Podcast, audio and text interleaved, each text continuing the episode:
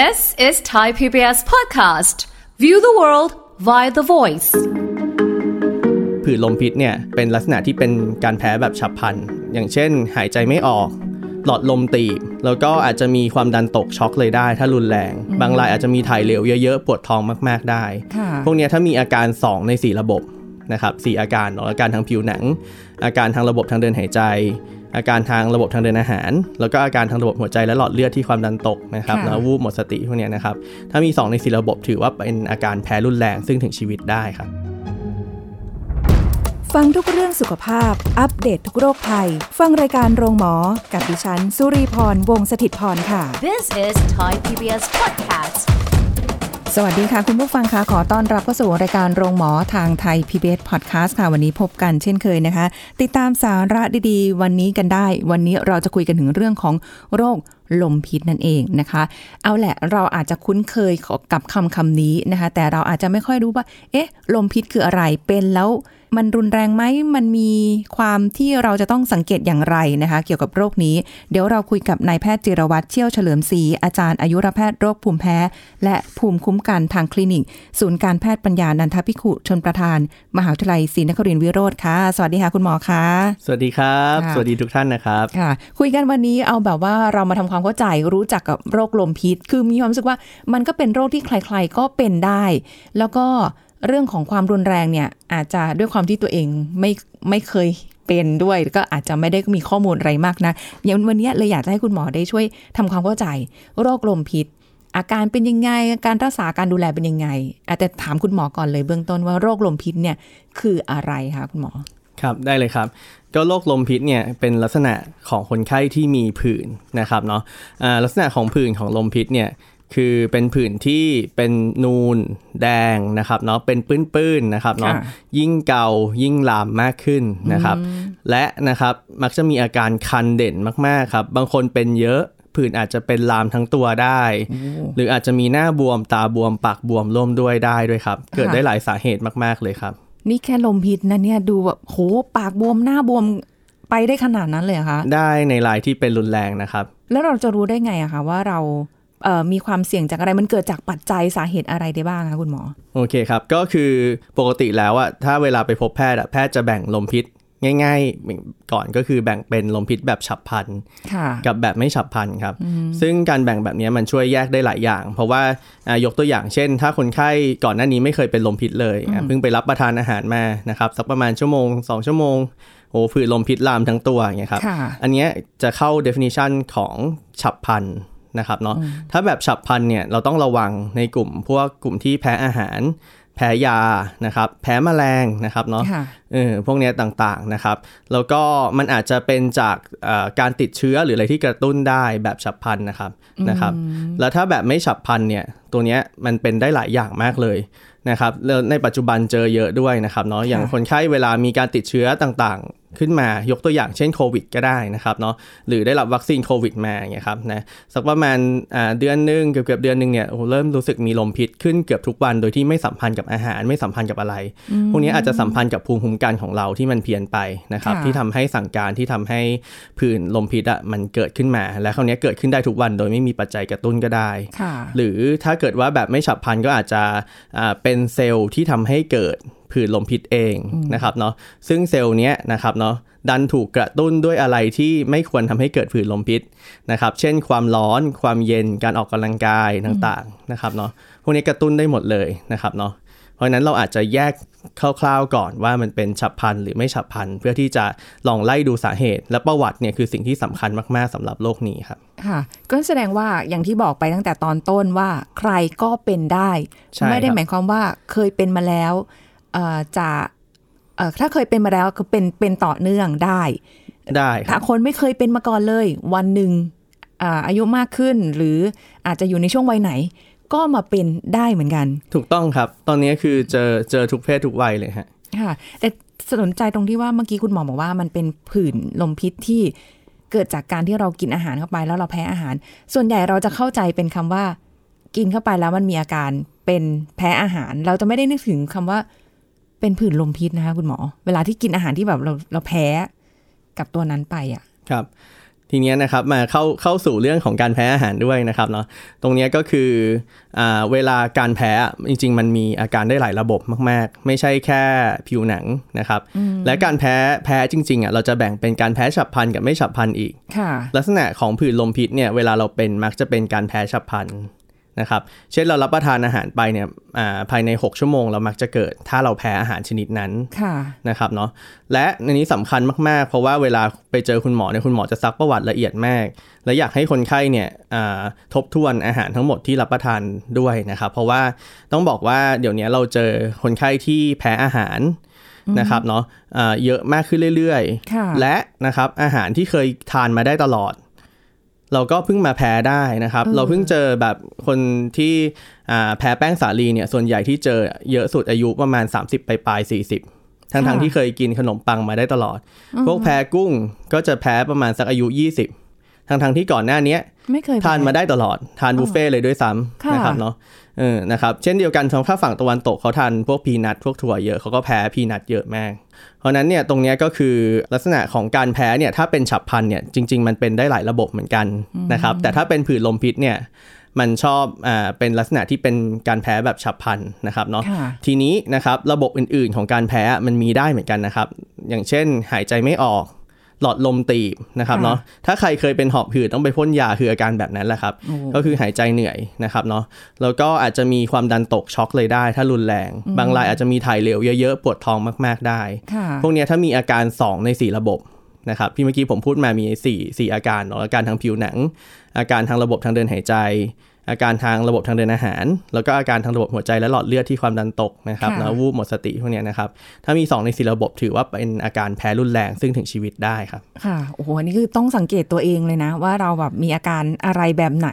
ใช่เข้าครับข่ายหรือเปล่า เพราะว่าใช่ครับ คือบางอย่างมันมีความเสี่ยงถึงชีวิตในถึงชีวิตได้ฮะแบบฉับพลันก็มีใช่ครับโอ้โหคือผมมีอัตรายคนไข้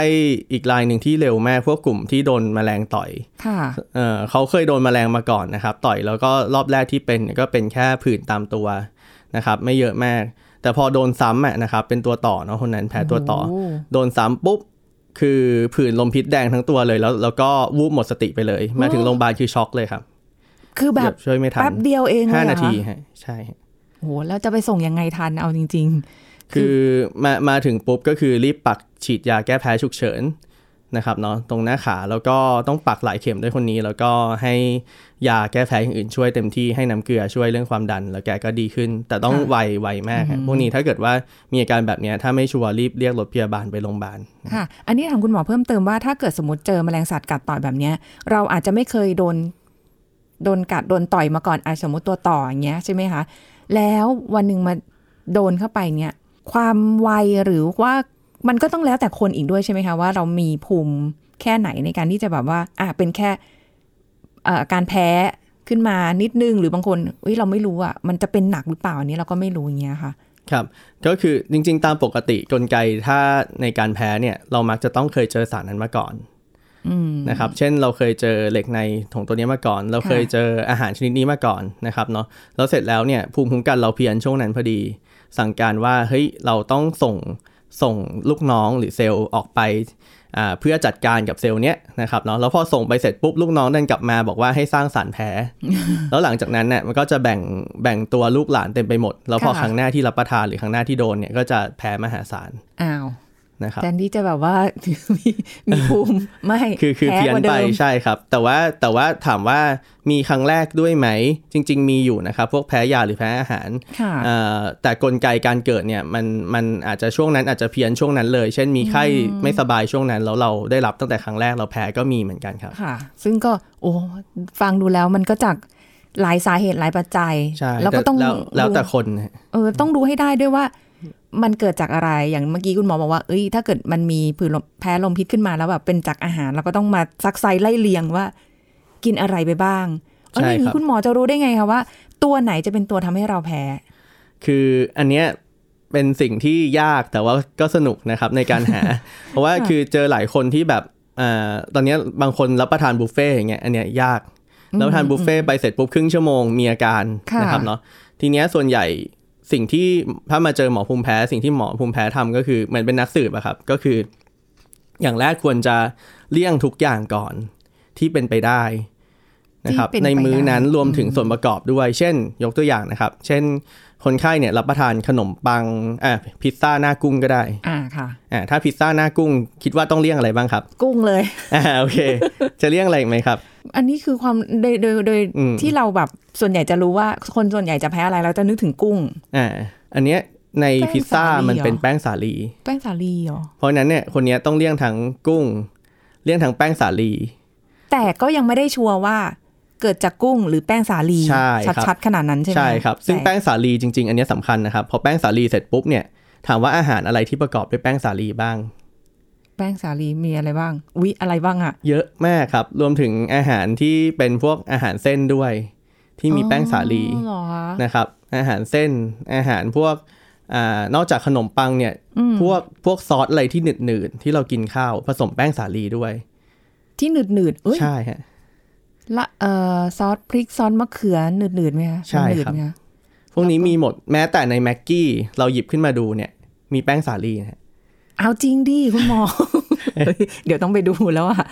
ขวดอะข้างขวดอะเพราะฉะนั้นคือมันบางทีมันเลี่ยงยากเพราะเราต้องเลี่ยงทั้งทั้งอาหารที่เป็นไปได้ทั้งหมด และส่วนประกอบของอาหารนั้นนะครับเนาะโอ้โห ก็ไม่ต้องกินอะไรเลย คือถ้างั้นคือคือปกติอย่างในเมืองนอกเขาจะค่อนข้างสตริกกับตรงนี้มาก เพราะฉะนั้นอาหารทุกอย่างที่เขาขายเขาจะซอยส่วนประกอบทุกอย่างเลยฮะส่วนอาหารซอสนี้มีส่วนประกอบของอะไรบ้าง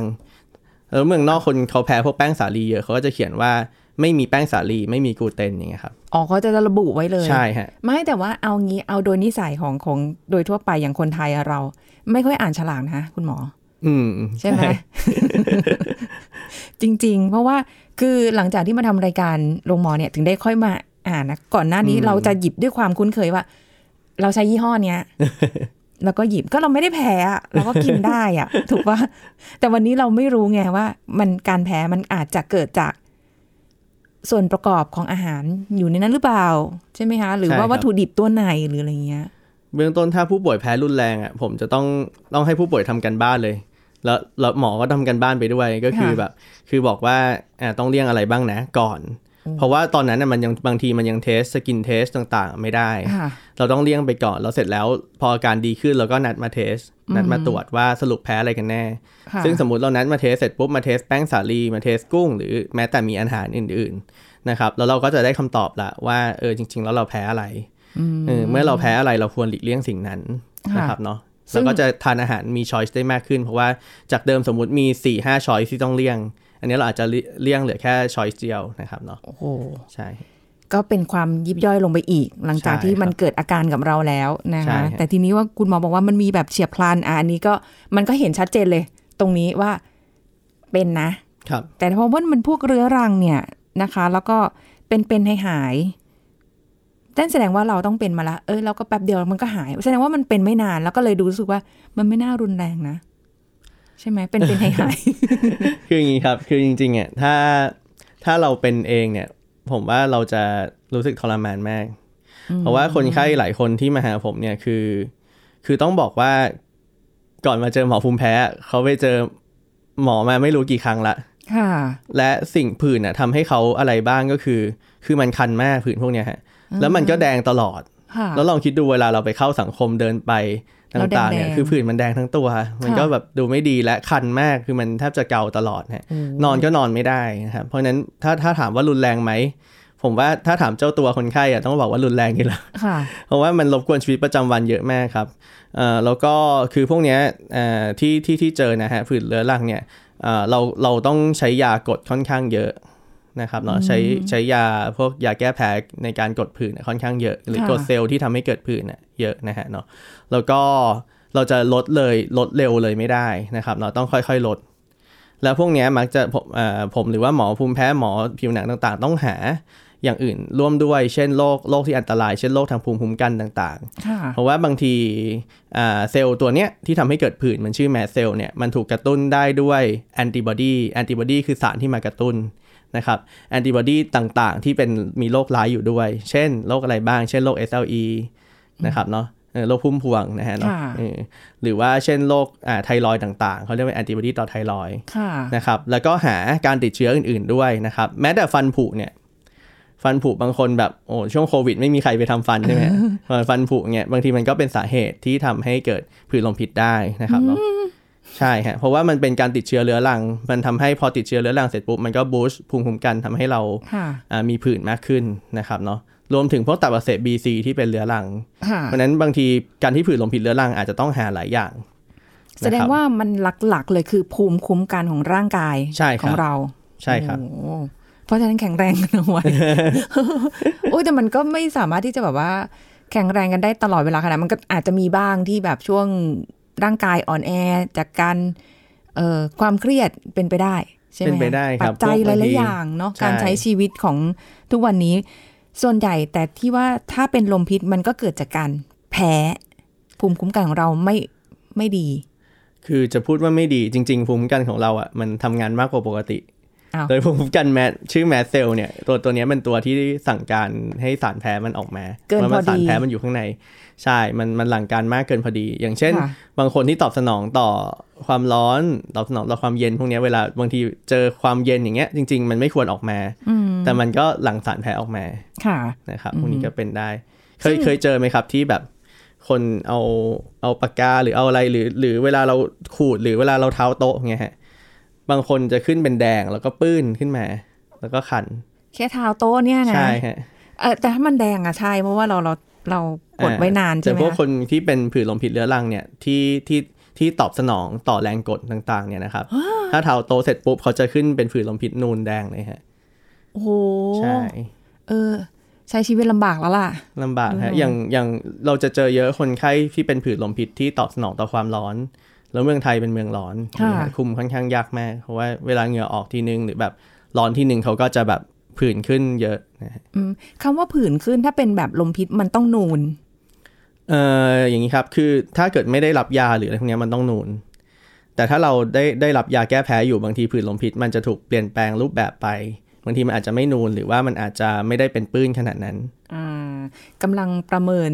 ให้คุณผู้ฟังลองลองสังเกตตัวเองด้วยนะว่าอันนี้ก็ประเมินตัวเองด้วยว่า เอออย่างตัวเองเป็นโรคภูมิแพ้อยู่ครับนะคะ อากาศเปลี่ยน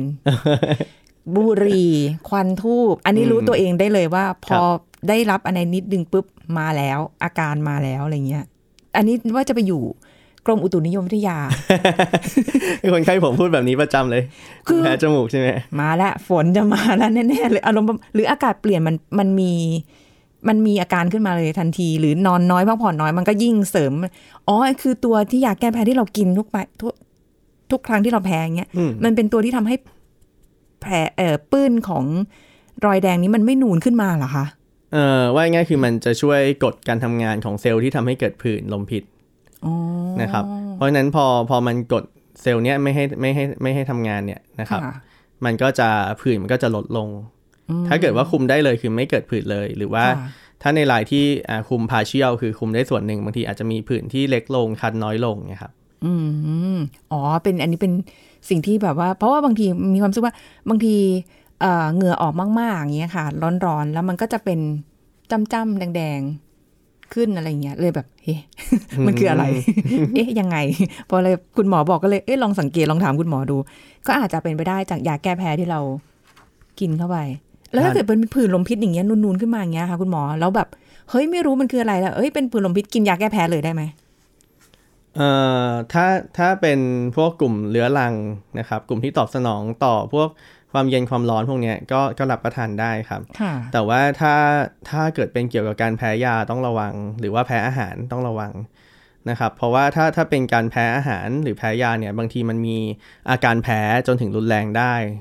ถ้าเราได้รับมันเรื่อยๆ หรือได้รับมันในปริมาณที่สูงที่เราแพ้ค่ะแล้วบางทีเรากดผื่นไป แต่อาการระบบอื่นมันมีอยู่ เช่น อาการระบบการอ่าทางเดินหายใจ หายใจเสียงหวีด หายใจหลอดลมตีบ หรือค่ะอาการความดันตกช็อกหรืออะไรพวกเนี้ยครับซึ่งมันยังมีอยู่ แต่เรากดแค่ผื่นอย่างเดียวอ๋อต้องระวังต้องต้องอาจจะต้องดูว่าไอ้ยผื่นนั้นน่ะมันแบบเพิ่งขึ้นหรือเปล่าเอ้ยมันคิดว่ามันสัมพันธ์กับอาหารอะไรหรือเปล่าเนี่ยฮะค่ะ นะฮะอ๋อแสดงว่าตัวเองก็ต้องสังเกตตัวเองแล้วแหละว่า ใช่ฮะสมมุติว่าเพิ่งกินอะไรไป แล้วมันเกิด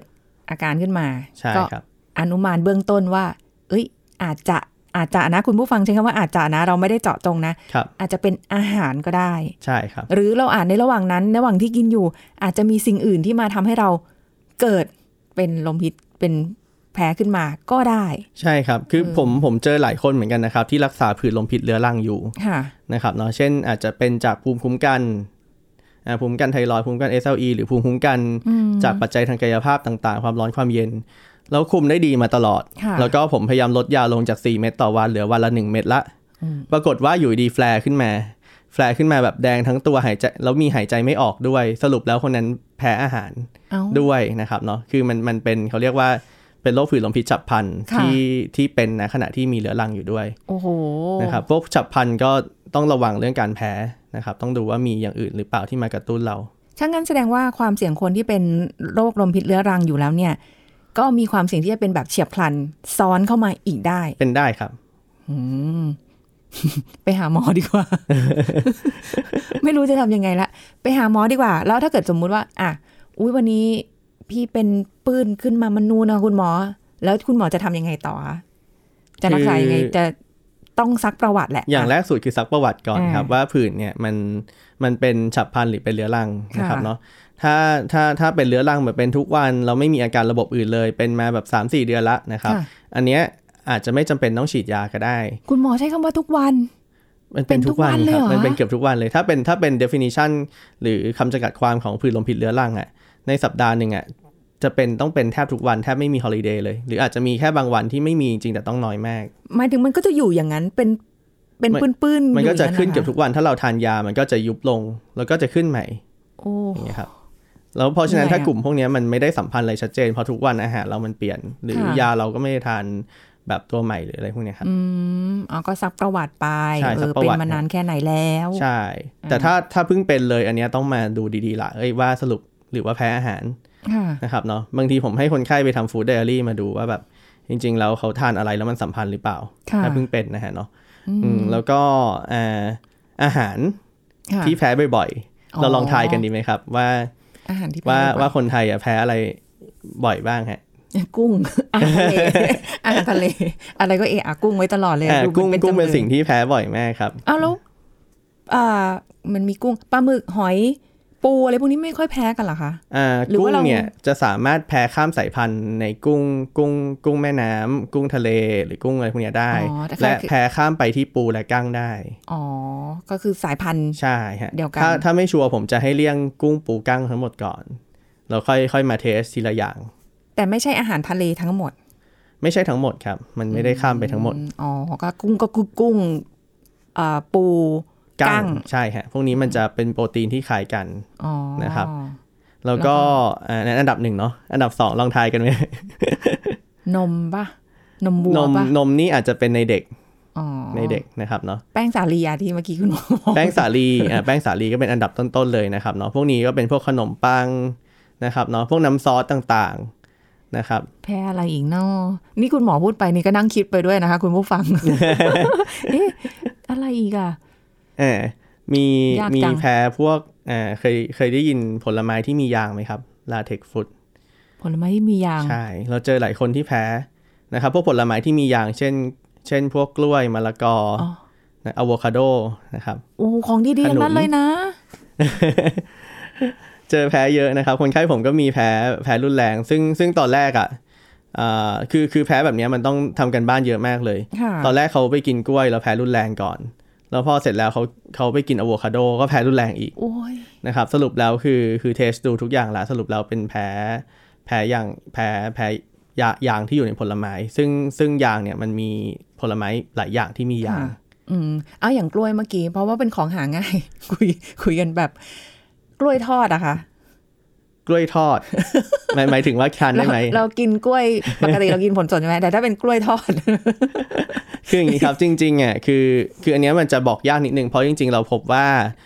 อ่าเวลาเราแพ้เรามักจะแพ้โปรตีนของมันค่ะอย่างอย่างอย่างโปรตีนของโปรตีนของของยางที่อยู่ในกล้วยเนี่ยนะครับเนาะเราเราก็จะเวลาโดนความร้อนอะโปรตีนมันจะเปลี่ยนถูกเปลี่ยนแปลงสภาพไป ตรงเนี้ยข้อมูลยังไม่ชัดเจนค่ะน่าน่าจะอ๋อน่าจะทำงานวิจัยเหมือนกันคือน่าสนใจเนาะกล้ว่าวยทอดว่าว่าถ้าถ้าถ้าเป็นความร้อนถ้ากล้วยที่ผ่านความร้อนเนี่ยเราจะแพ้หรือเปล่านะครับค่ะเนาะเพราะอย่างอย่างในเด็กเนี่ยบางทีบางทีคนไข้แพ้นมใช่ไหมครับ แต่ถ้านมหรือไข่อย่างเงี้ยแต่ถ้าเปลี่ยนแปลงความร้อนโดนความร้อนไปอะอาจจะ